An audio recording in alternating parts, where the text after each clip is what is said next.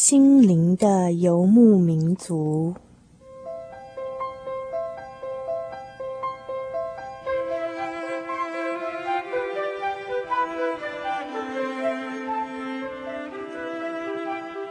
在这个谁都不管谁的后现代社会里，每一个人的心灵都是游牧民族。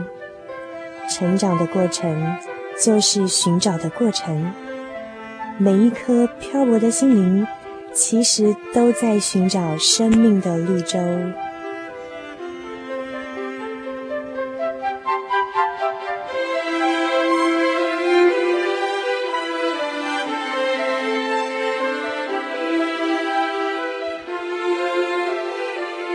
本节目由财团法人真耶稣教会制作，欢迎收听。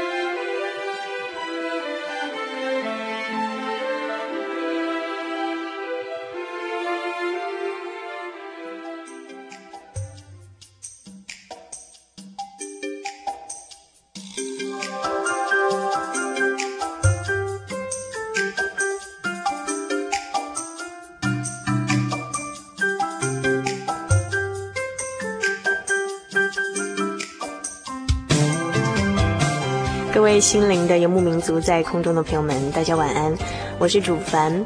我们现在进行的是情绪画舫的单元。今天在我们这个单元里面邀请的特别来宾呢，一样是陆银华陆老师。主凡你好，各位听友大家好。那么我在这边还是要依照惯例介绍一下哈，尽管我们已经把陆老师当做我们工作同仁的一份子一样了。谢谢。那么陆老师目前是在屏东高工的嗯担任辅导老师的工作。那么在辅导这方面已经嗯接触过无数的学子哈，不敢也看过很多的这个学生成长，对不对？对，分享他们的成长。嗯哼。那么今天陆老师要带给我们的私房话题是什么呢？冲动停看听，要谈情绪的冲动。我们谈的是一个很冲动的主题，叫做“冲动停看停”。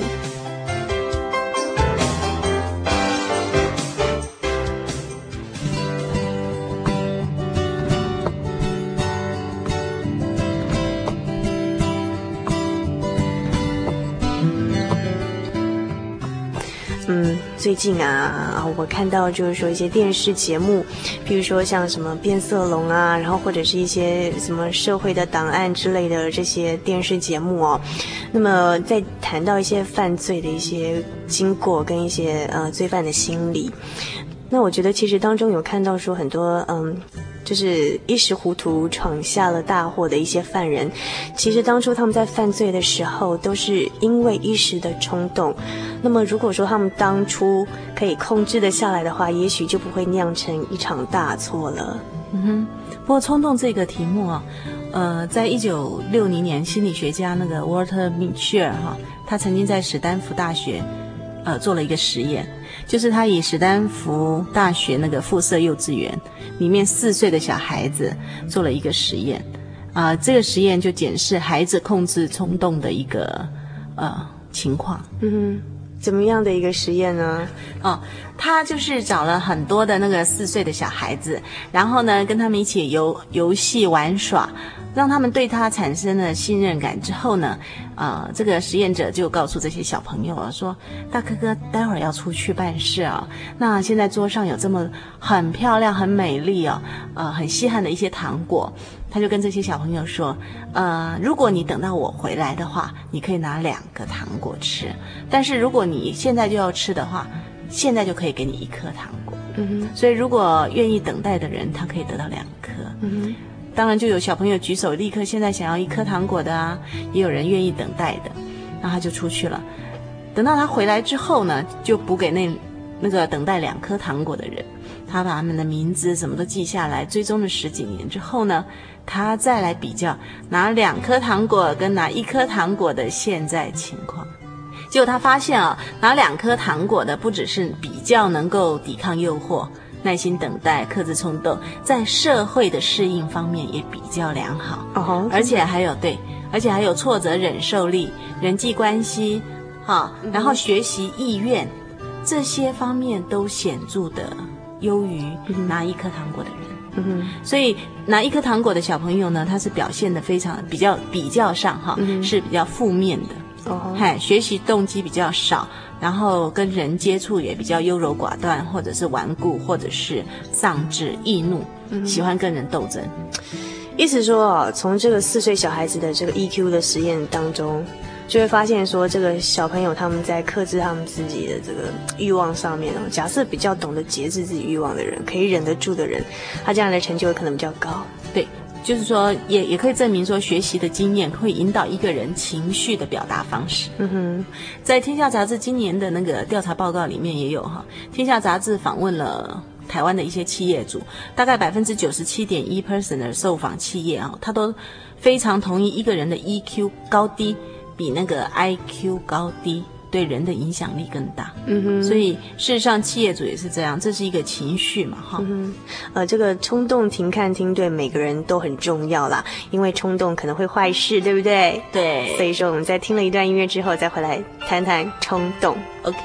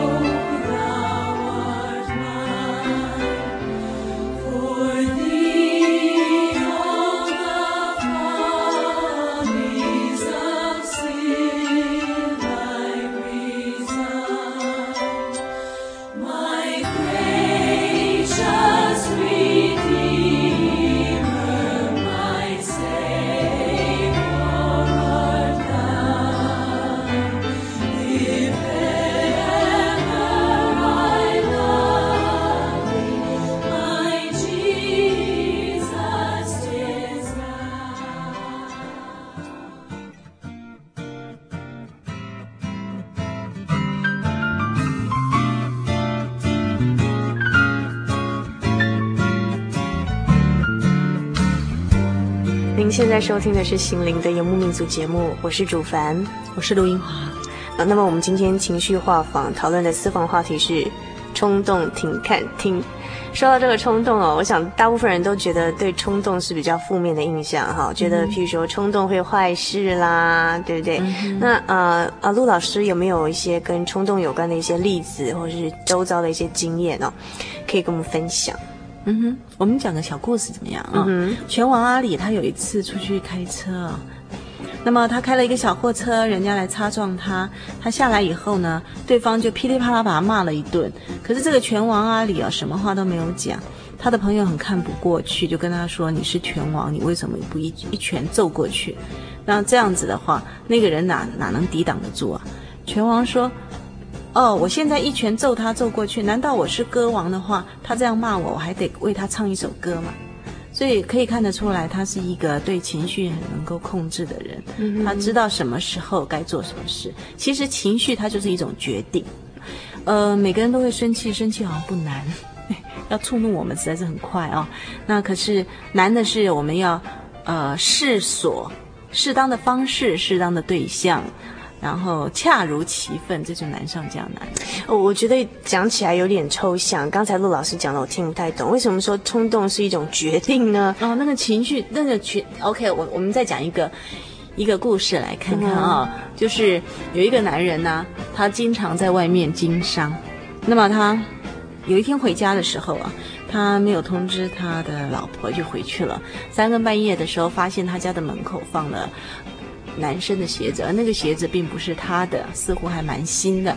于是他就非常的愤怒哦，他想说，既然他不在的时候，他老婆呢会这样偷人，给他戴绿帽子，他非常生气，嗯、恨不得就进去把他杀了。可是他他又突然想到，他在回家的路程呢，经过一个呃地方，那那时候有一个智者跟他讲，凡事要忍耐哦。他就想说，OK，那我就看看怎么样，看我老婆怎么对我交代。他就进去。进去到房间里面的时候，他还是敲门，然后进去，让他老婆来开门。呃，他就问他老婆说：“为什么有一双男人的鞋子在那里？”嗯、他老婆就跟他说：“因为你你经常不在，如果说我们家没有一个男人的话，会被你欺负，所以我就去街上买了一双男人的鞋子来放在这里。”好险哦，差一点就把他老婆给杀了，原来是一场误会。啊哈，那他那个冲动，他当下决定说他要去。跟他老婆沟通，去了解事实。他如果说他就直接冲进去杀了，那就不是了。所以你你在那个情绪的时候是一种决定，你决定要怎么做。生气人人都会，但是你怎么生气？你跟谁生气？你生气的方式是什么样子？这些这些都是你可以决定吗？对。都当下的决定，但是这个很难。问题是这个很难，情绪它是变动的。对啊，就是说当时就是很气愤，你叫我怎么忍得下来呢？所以当时哈，你你不可能去分析情绪，对不对？嗯、当你分析情绪的时候，已经是理智了。对啊，不可能这么压抑，压抑 到说啊，啊，明明心里气得要死，表面上还能纹风不动，对不对？对，对，所以在我们说情绪管理、情绪处理的这个，就是平常。平常我们就养成一种处理情绪的习惯，嗯，否则你当下你怎么可能那么那么习惯的去做某些的处理，我懂了。分析，所以陆老师，你的意思是说，控制冲动就是平常的一种修为，对，也就是说，什么什么情绪智商或 EQ 也好，不管是什么名字，uh -huh. 就是说，它其实是一种平常修炼的工作。对对对对对。不然哦，临时的一个刺激临到你的时候，你就很冲动，没有办法克制。对对对对，嗯、就是这样子。嗯哼。所以今天陆老师要带给我们的是一种，这个叫什么样的主题呢？要克制己身的这种。呃，修为、情绪修为上面的这种 这种题材吗？今天是要带给我们这样的主题吗？主办你说呢？这主题是你设定的。我只是，我只是很简单啊，就是想看看冲动停看听。主要是因为我觉得说，呃，在看了很多社会事件，嗯哼，不管是社会版的新闻，或是看一些电视在报道一些罪犯的经过，嗯，我会觉得说，人如果说能够克制自己的一些冲动或者是一些欲望。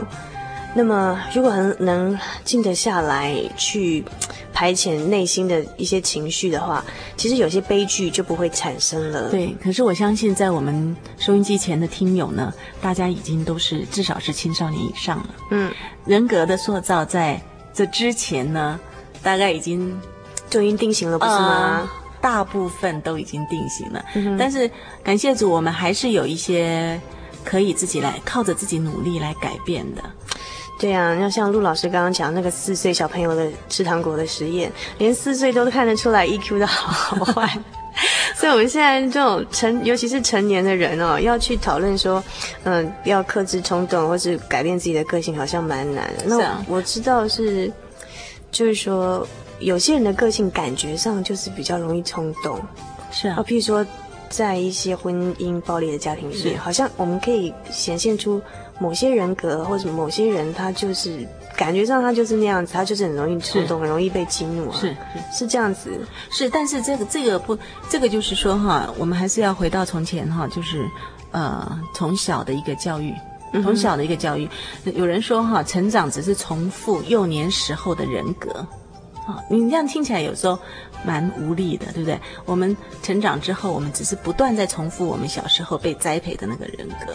所以，您您刚刚讲那个婚姻暴力，除非他自己本身有自觉，嗨，像这种冲动的养成，除非他有自觉，他愿意去改变他，或者借着神的力量来改变他，嗯哼，嗨，否则的话，他常常会有一个借口，我就是这样，这我的个性啊，没有办法。所以您刚刚说，呃，事实上确实我们在职场在哪里都有很多。很容易冲动的人，这是也的确是这样子。嗯哼，嘿，那就回到就是说，当事人本身是不是有改变的意愿？嗯哼。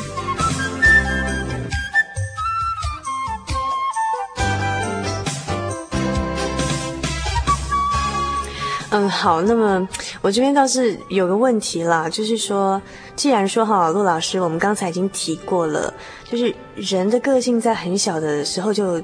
慢慢的定型了，甚至四岁的小孩都可以看出来他们将来的成就、嗯、EQ 怎么样了。那么今天一个成年人啊、哦，我们虽然说知道自己有一些个性不好啊，容易冲动，然后甚至有些人有暴力倾向，忍不住就是要打人，嗯、或者是，或者是我们在辅导的情况下会发现说，哎，在在某些家庭有示范暴力的情况下，哈、嗯，那儿子或女儿可能也很容易去打人那样的情况，在学校会欺负其他同学这样的情况。嗯我觉得好像人一渐渐长大，你就算知道自己有些个性不好，嗯、你想再去改变也很难。对，所以自觉是一个很重要的因素。嗯哼，就说你有自觉以后哈，你才会想办法要去改变它。嗯、今天不是说不能改，我们只能说我们小时候塑造成这个样子。但是神给我们一个很自由的意志。那我们必须可以可以靠我们的自觉，靠着神的力量，我们来改变它。呃，像我接触的一些人，譬如说他们可能年轻的时候荒唐不懂事，嗯嗯、犯了一些错，对。那不管说受到了惩罚了没有，受到惩戒没有，就是总是想重新来过。对，就是他，就是说他想重新的去过一个新生活，一个真的让自己重新变成新人。嗯、可是发现说心中好像有两个律，就是。过去一些啊一些罪恶的习惯，习惯对，不管是轻一点，可能只是小小的抽烟喝酒；那大一点的，可能是有一些犯罪的欲望，嗯、对，就是没有办法戒掉。你想戒，就是没有办法戒。嗯、就是你虽然说内心很想从善，可是欲望到的时候，然后那股冲动一来，你就没有办法克制。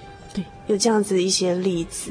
其实蛮多的嘛，我们今天就不用讲那个，像很多减肥的人，他他就没有办法克制他食欲的冲动啊，哦、对不对？啊、像一些赖床的人，他立志多少次啊？对对对对，你看小人常立志，君子立长志，对对，是不是？对对，所以常常有这些。您在你在笑，你是有在减肥中吗？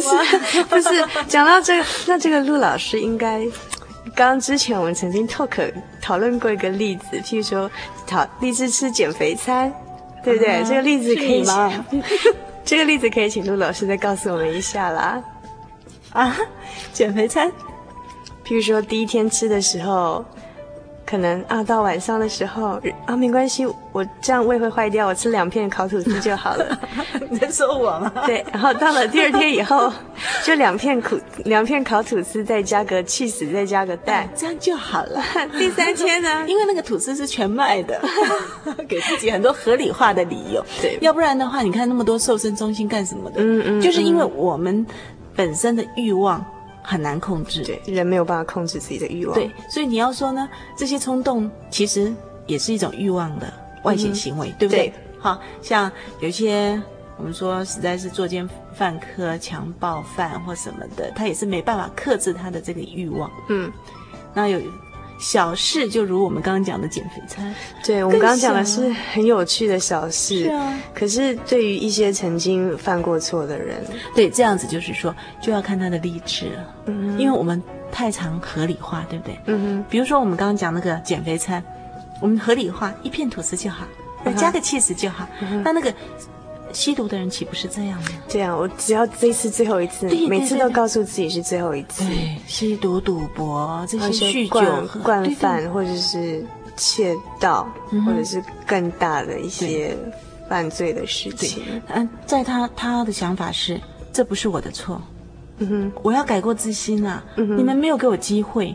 那没有给我机会，我该怎么办？我再回到我习惯的。生活习惯的范围，那是我最安全的地方。OK，嘿，所以这样子来讲的话，就是说他自己没有改变的自觉。嗯，那他把，事实上我们知道犯错要再改过来，真的是需要很大的决心毅力，而且人有软弱，是的，有时候你的。意志没有办法控制，呃，你的身体，就像圣经上，我记得有记载过，说人的心中好像有两个律。对。然后就像呃，陆老师刚在录音前还唱了一首歌，叫什么？我的心中两个王，对不对？看看哪个比较强。然后嘞？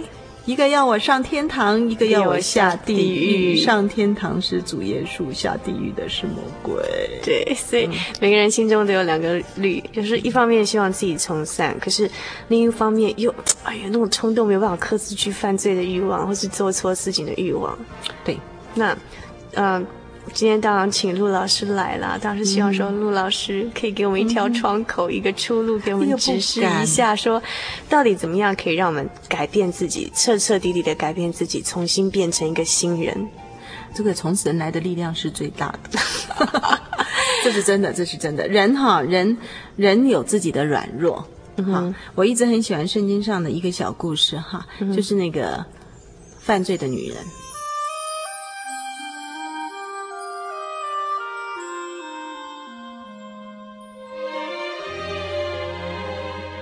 有一个行淫的妇人，哈，嗯，行淫在当时是非常严重的罪，嗯，那么很多人都要拿石头打他，打死他。嗯，那时候耶稣在场，耶稣没有说话，耶稣就在地上画画，然后最后讲了一句话，他说：“你们当中如果谁没犯罪，好，你们就可以用石头打死他。”那最后呢，群众都已经散开了，因为没有人有，没有人是无罪的。对，但是很重要的一点，这个故事我最喜欢的一点就是说，耶稣就直起腰来，他跟那个人讲，那个行淫的妇人，对，他讲了一句话，我非常非常的喜欢那句话，他说：“我也不定你的罪，去吧，从此不要再犯罪了。”嗯哼，哎，所以我们其实我们人都有我们的冲动，但是我们在我们的冲动的事上学习，不要再犯相同的错误。嗯哼，啊，这个是很不容易的事。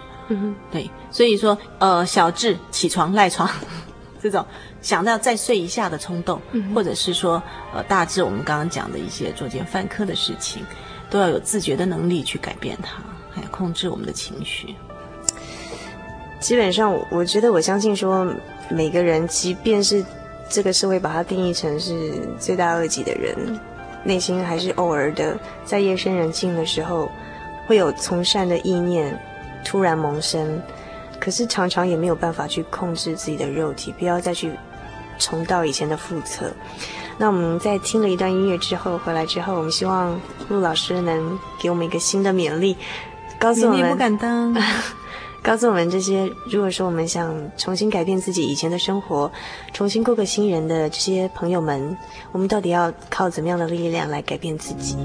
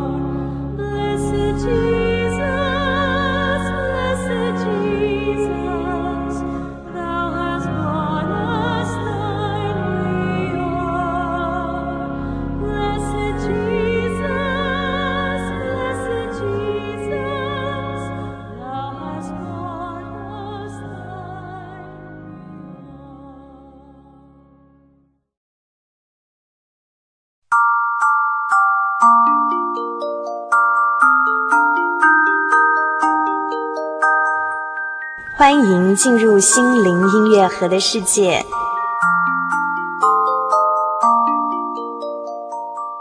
应当一无挂虑，只要凡事借着祷告、祈求和感谢，将你们所要的告诉神。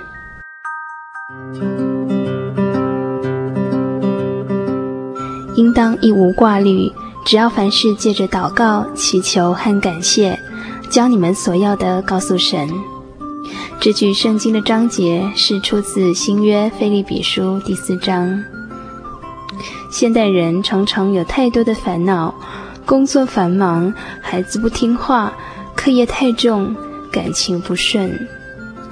何不把这一切的挂虑、烦恼都告诉神？他必将平安、快乐带给你。保持愉快的身心，更是维护身体健康的不二法门。所以，别让忧愁充满了你的生活。从今天开始，学习用祷告来交托神吧。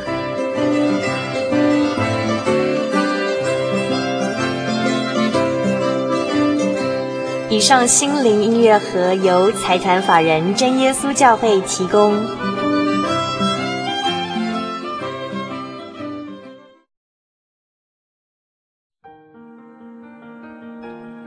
由于社会经济繁荣，平均寿命延长，台湾已逐渐迈入高龄化社会。台湾省基督仁爱之家坐落于山明水秀、空气清新的埔里，拥有最现代化的设备与舒适的空间，可以使进驻的老人有着宛如居家温馨的感觉。请拨洽询专线零四九九三零三九零。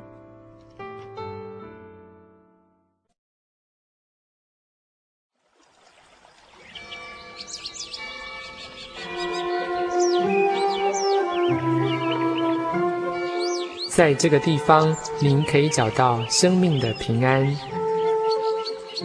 在这个地方，喜乐就像泉水一样源源不绝。真耶稣教会总是敞开大门，欢迎您的加入。耶稣的爱是你我都可以享有的。真耶稣教会，台中邮政六十六至二十一信箱，欢迎来信，愿您平安。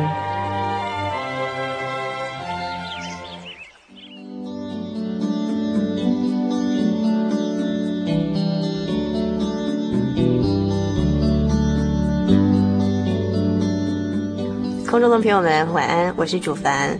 那么坐在我旁边的是陆银华陆老师。嗯，对，我想一般性的来讲好了，就是说对一般性大多数的人来说哈，可能只是个性上的呃比较容易冲动。那这个冲动可能会影响到说你在做事上面的一个 EQ，或者是呃一个人生的经营上面会有影响到。那对于这样一般性的问题哦，就是冲动这样冲动停看听，不晓得陆老师嗯给我们怎么样的一个建议？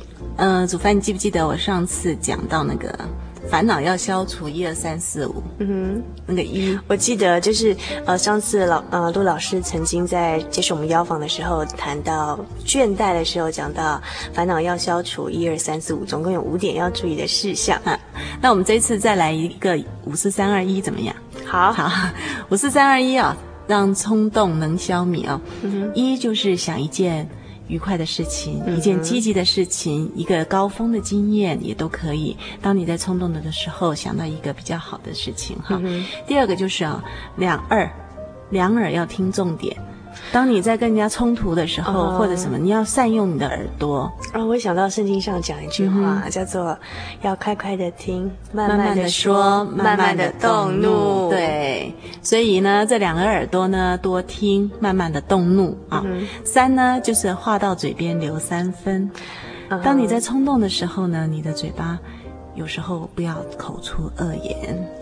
这个时候，我又想到圣经上有讲到了，嗯，一句话，我要常常给自己这样勉励哦，就是说话浮躁的如刀刺人，智慧人的口，智慧人的舌头却为医人的良药哦。那么也有一句话讲得挺不错的，也是在箴言说，良言如同蜂房，使心觉得甘甜，使骨得到医治。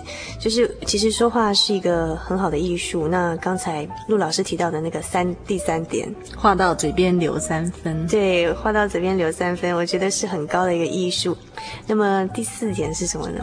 啊、呃，四就在冲突的现场的时候，呃，这个是我国中老师教的一个。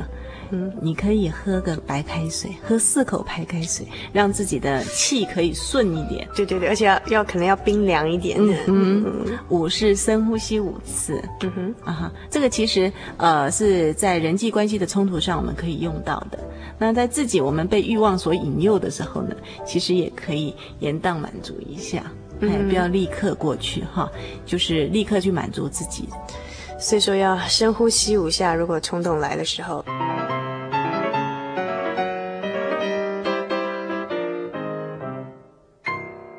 那么我们这样，我们现在讲的是一般性的勉励嘛，对不对？嗯、那对于就是说，嗯，也许说陆老师有辅导过一些曾经沉沦过的个案，我年轻的时候可能因为一时的冲动犯下错误，那这个错误就好像一个烙印烙在身上，到哪里好像都带着那个标签，洗都洗不掉，然后又会给自己一些借口说啊，这是我最后一次怎么样怎么样，最后一次做这样的事情，我下次再也不做了。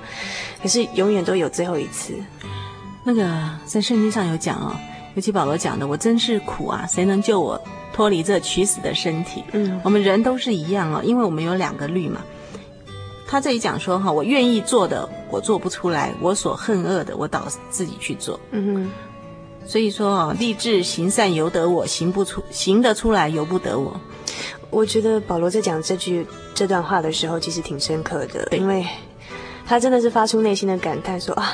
才能救我脱离这取死的身体，因为明明有时候我们知道说，呃，做这样的事情是不对不行的，可是这个身体好像就要我去犯罪一样，没有办法控制它。可是我们不要忽略保罗在下面的那句话，嗯、他说：“感谢神，靠着我们的主耶稣基督就能脱离了。”嗯哼，好，他他还有一个积极的希望在那里。感谢神，虽然我虽然我觉得很苦，但是神能够救我脱离这虚实的身体。那陆老师有碰过这样的个案，就是说他真的是靠着耶稣基督，真的彻彻底底的脱离以前旧的生活，而成为一个新人，有这样的例子吗？对，我们将会有非常多这样子的见证集哈。那如果听友希望知道的话，我想可以寄信到节目当中，主凡一定会寄给各位的。嗯，好，来信请到台中邮政六十六至二十一号信箱，传真号码零四二四三六九六八。那么我自己个人很喜欢一个经节，就是若有人在耶稣里，他就是新造的人，旧事已过，都变成新的，就是。真的靠着神的能力，可以让一个人彻彻底底的改变，脱离以前旧的面貌，变成一个新的人。的确，所以圣经上讲说，不要容罪在我们必死的身上作王啊，不要顺从身子的欲望，也不要将我们的肢体献给罪做不义的器皿。在恩典之下，神必给我们力量，然后控制我们这样的情绪。所以我们刚刚有讲到说，小时候的冲动。啊，那我们成人之后，我们既然有自我意识，我们既然愿意来处理这样的冲动，我相信靠着神的力量，我们是可以做得到的。嗯，所以在这边，我们真的非常诚心诚意的给呃收音机前面的您一个建议。那么，当然，由于之前就是我们有收到了一些听众朋友的来信，就是跟我们提到说，也许在年轻的时候曾经啊、呃，因为一时的冲动犯过错误，那后来可能。别人或是社会或是自己也没有办法原谅自己，一直没有办法去脱离以前罪恶的生活，可是是心里又真的很想从善。那也是因为说基于这样的缘故，所以说我们特别制作了这样一期节目，希望在这边给大家一点勉励。那么也真的是告诉大家这样一个新的窗口、新的道路，借由主耶稣基督跟他祷告、向他祈求，真的可以过一个不一样的人生。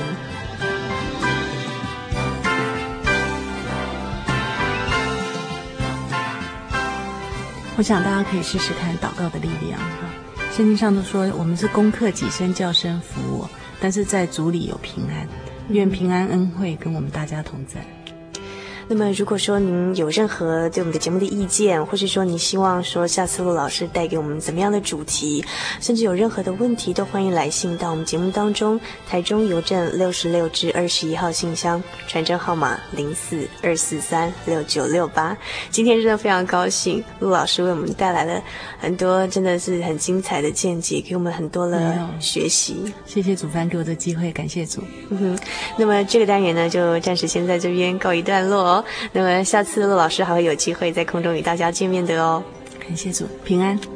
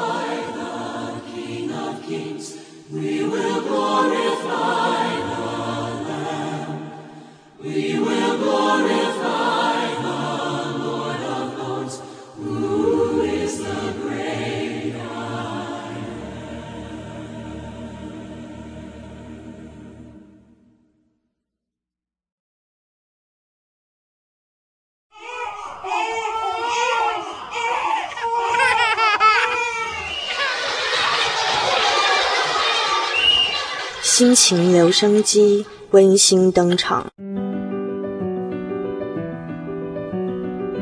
莫道。戴安娜王妃走了，真是无法想象，不可思议。戴妃居然来不及看到下个世纪的景况，即行离去，留下的是世人的嗟叹和讶异。我并非戴妃迷，但他真的是当今世界举世无双的媒体焦点。他在离开王室后，仍不断参与社会公益、苦难救助、扶弱济贫的工作。其实他大可不必常常曝光。有人说他是沽名钓誉，但我认为他付出的爱心远在你我之上。即令他不是发自内心的付出，但他付出的行动、时间、金钱，岂又是我们所能及的？即便是如此实践爱心的人，走得竟也如此急促，而且是我们所谓的恨死街头，让我们想到，我们人有何以事？我们凭什么稳妥地生活在这个世界？靠着知名度、王室的权柄、财富、聪明才智，还是暴力手段？神不明说而已。他若明说，我要取走你的性命，像弄死一只蚂蚁一样简单，恐怕每个人都要战经度日了。现在神只是提示：野地百合花，主还装饰它。天上飞鸟，我父且养活它，让我们有深入领会的余裕。如今戴妃的死印证了神的话，我们没有一个人能信誓旦旦地说，我可以活着看到明天的太阳。我们之所以存活，岂不都是神的意志？岂不都蒙受神的眷顾？默祷，Max More。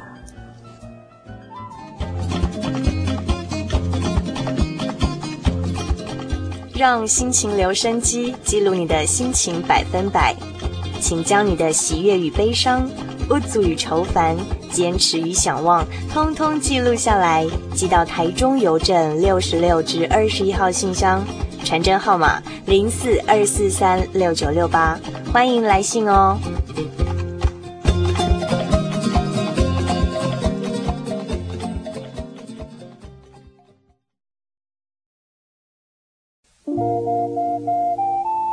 上曾经看过这样的招牌“真耶稣教会”吗？也许您很想，但是却不好意思进来看看。其实我们真的非常欢迎您。下次当您在路过真耶稣教会时，欢迎您进来与我们同享神的恩典。真耶稣教会，台中邮政六十六至二十一信箱，欢迎来信，愿您平安。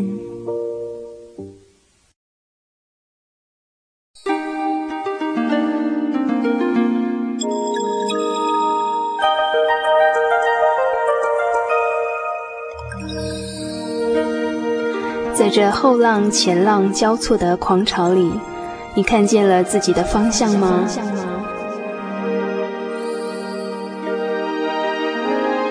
生命的源头有活水的江河。停下你的脚步吧，看看这人世间的繁华，听听自己生命的乐章。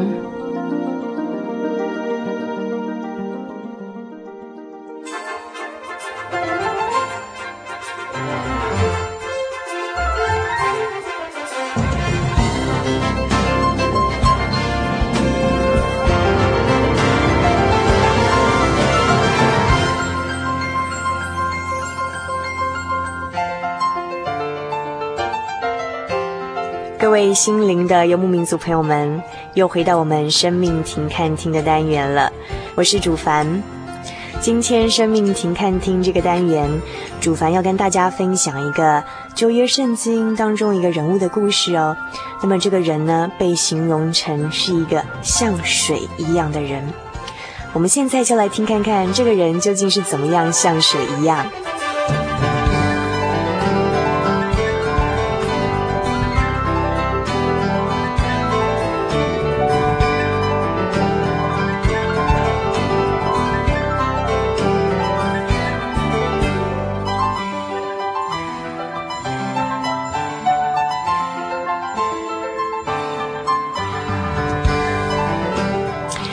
据《创世纪》的记载，在雅各的心目当中，他的大儿子流便是个像水一样的人。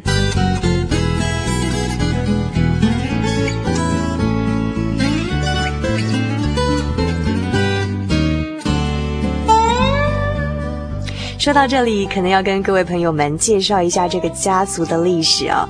雅各是旧约圣经里头的一个古圣徒，那么他有十二个儿子。其中最有名的，大家都晓得的啊，就是排名第十一的约瑟。这个约瑟曾经做过埃及的宰相，后来把他的父亲跟兄弟也一起都接到埃及来，也就是后来这个出埃及记的一个呃缘由哦。也就是这个时候，以色列开始在埃及这个地方繁衍出来的。约瑟有两个小孩，以法莲跟玛拿西。那么这个以法莲的大伯呢，就是流便了，也就是雅各的大儿子。说起来好像有点复杂。好，话说在这个雅各临终之前，有一次啊，他就召集了他所有的儿子来到他的面前，就开始要一一的给他们祝福啦，而且呢，也预言将来会发生的事情。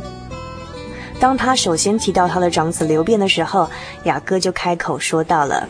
他说：“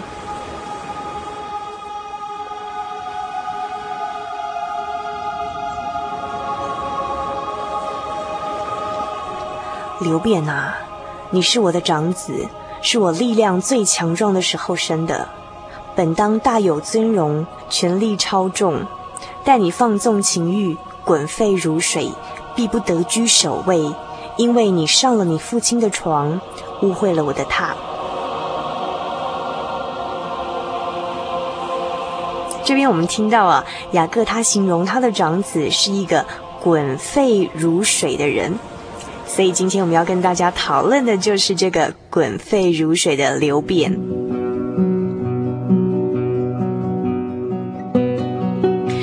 好一句滚沸如水。一语道破了一个追逐情欲的游子性格哦。这个滚沸如水呢，在英文里头叫做 unstable as water，就是像水一样不固定、不定型。我们这边就可以来思考看看呢。水虽然它有体，但是却无形。我们把水装在方形的容器里头，它就成方；放在圆形的器皿里头，就成了圆形。如果不小心呢，把水溅到地上，不消片刻就随风而逝了，连一点点的痕迹都不会留下来。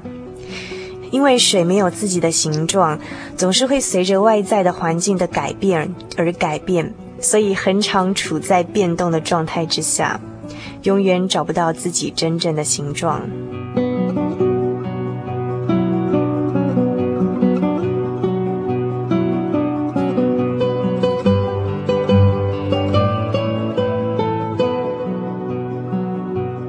一个性情像水的人也是这样子，因为没有定性，处在怎么样的环境就会变成怎么样的人。交上了坏朋友，到了不好的环境就会变成一个坏人。那么欲望来的时候呢，就会放纵自己的肉体的情欲啦，就随着去了。诱惑来的时候呢，又给他开门。试探临到的时候，也显不出任何招架的能力。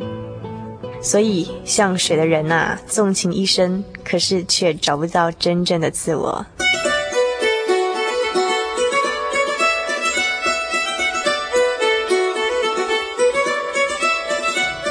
我们再回头来想一想，其实水的形状是很丰富的，就像我们刚才所说的，放在圆形的器皿里头就成了圆形，放到方形的瓶子里头就会变成方形的。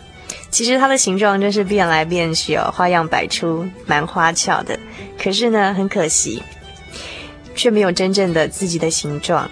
就像一个人一样，找寻不到真正的自我。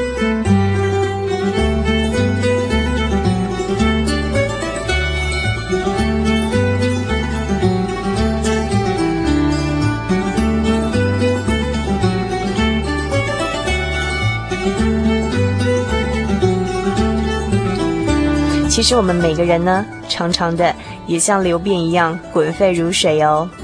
有时候我们会发现自己在这个都市丛林弱肉强食的这个生存法则当中，被这整个大环境同化，而自己都不晓得。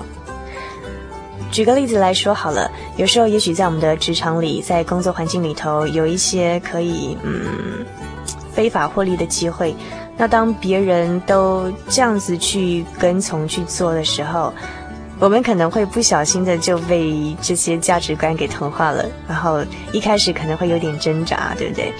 到后来就越来越习惯，譬如说像收红包啦、收取回扣啦等等的事情。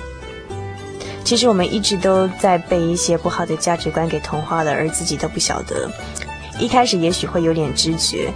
但是，当整个大环境都偏向于这种罪恶的时候呢，我们有时候觉得自己的力量真的很小，甚至就不小心从恶如流了，对不对？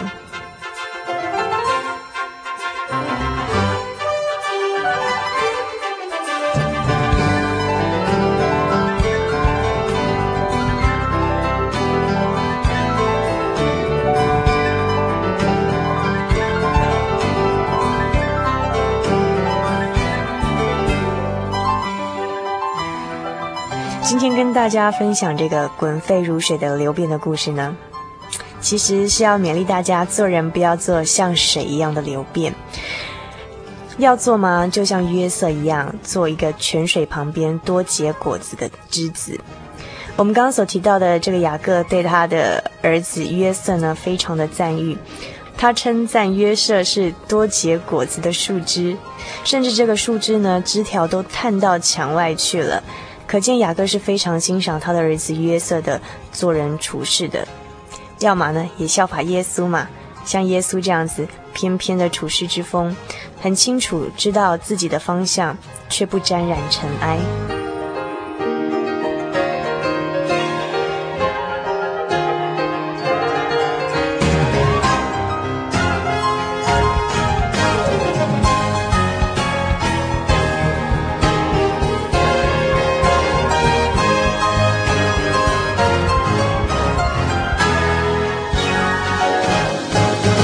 今天跟大家分享这个滚沸如水的流变，这个圣经人物的故事，是希望大家都做一个有原则的人，不要像水一样变来变去，没有自己真正的形状跟定性哦。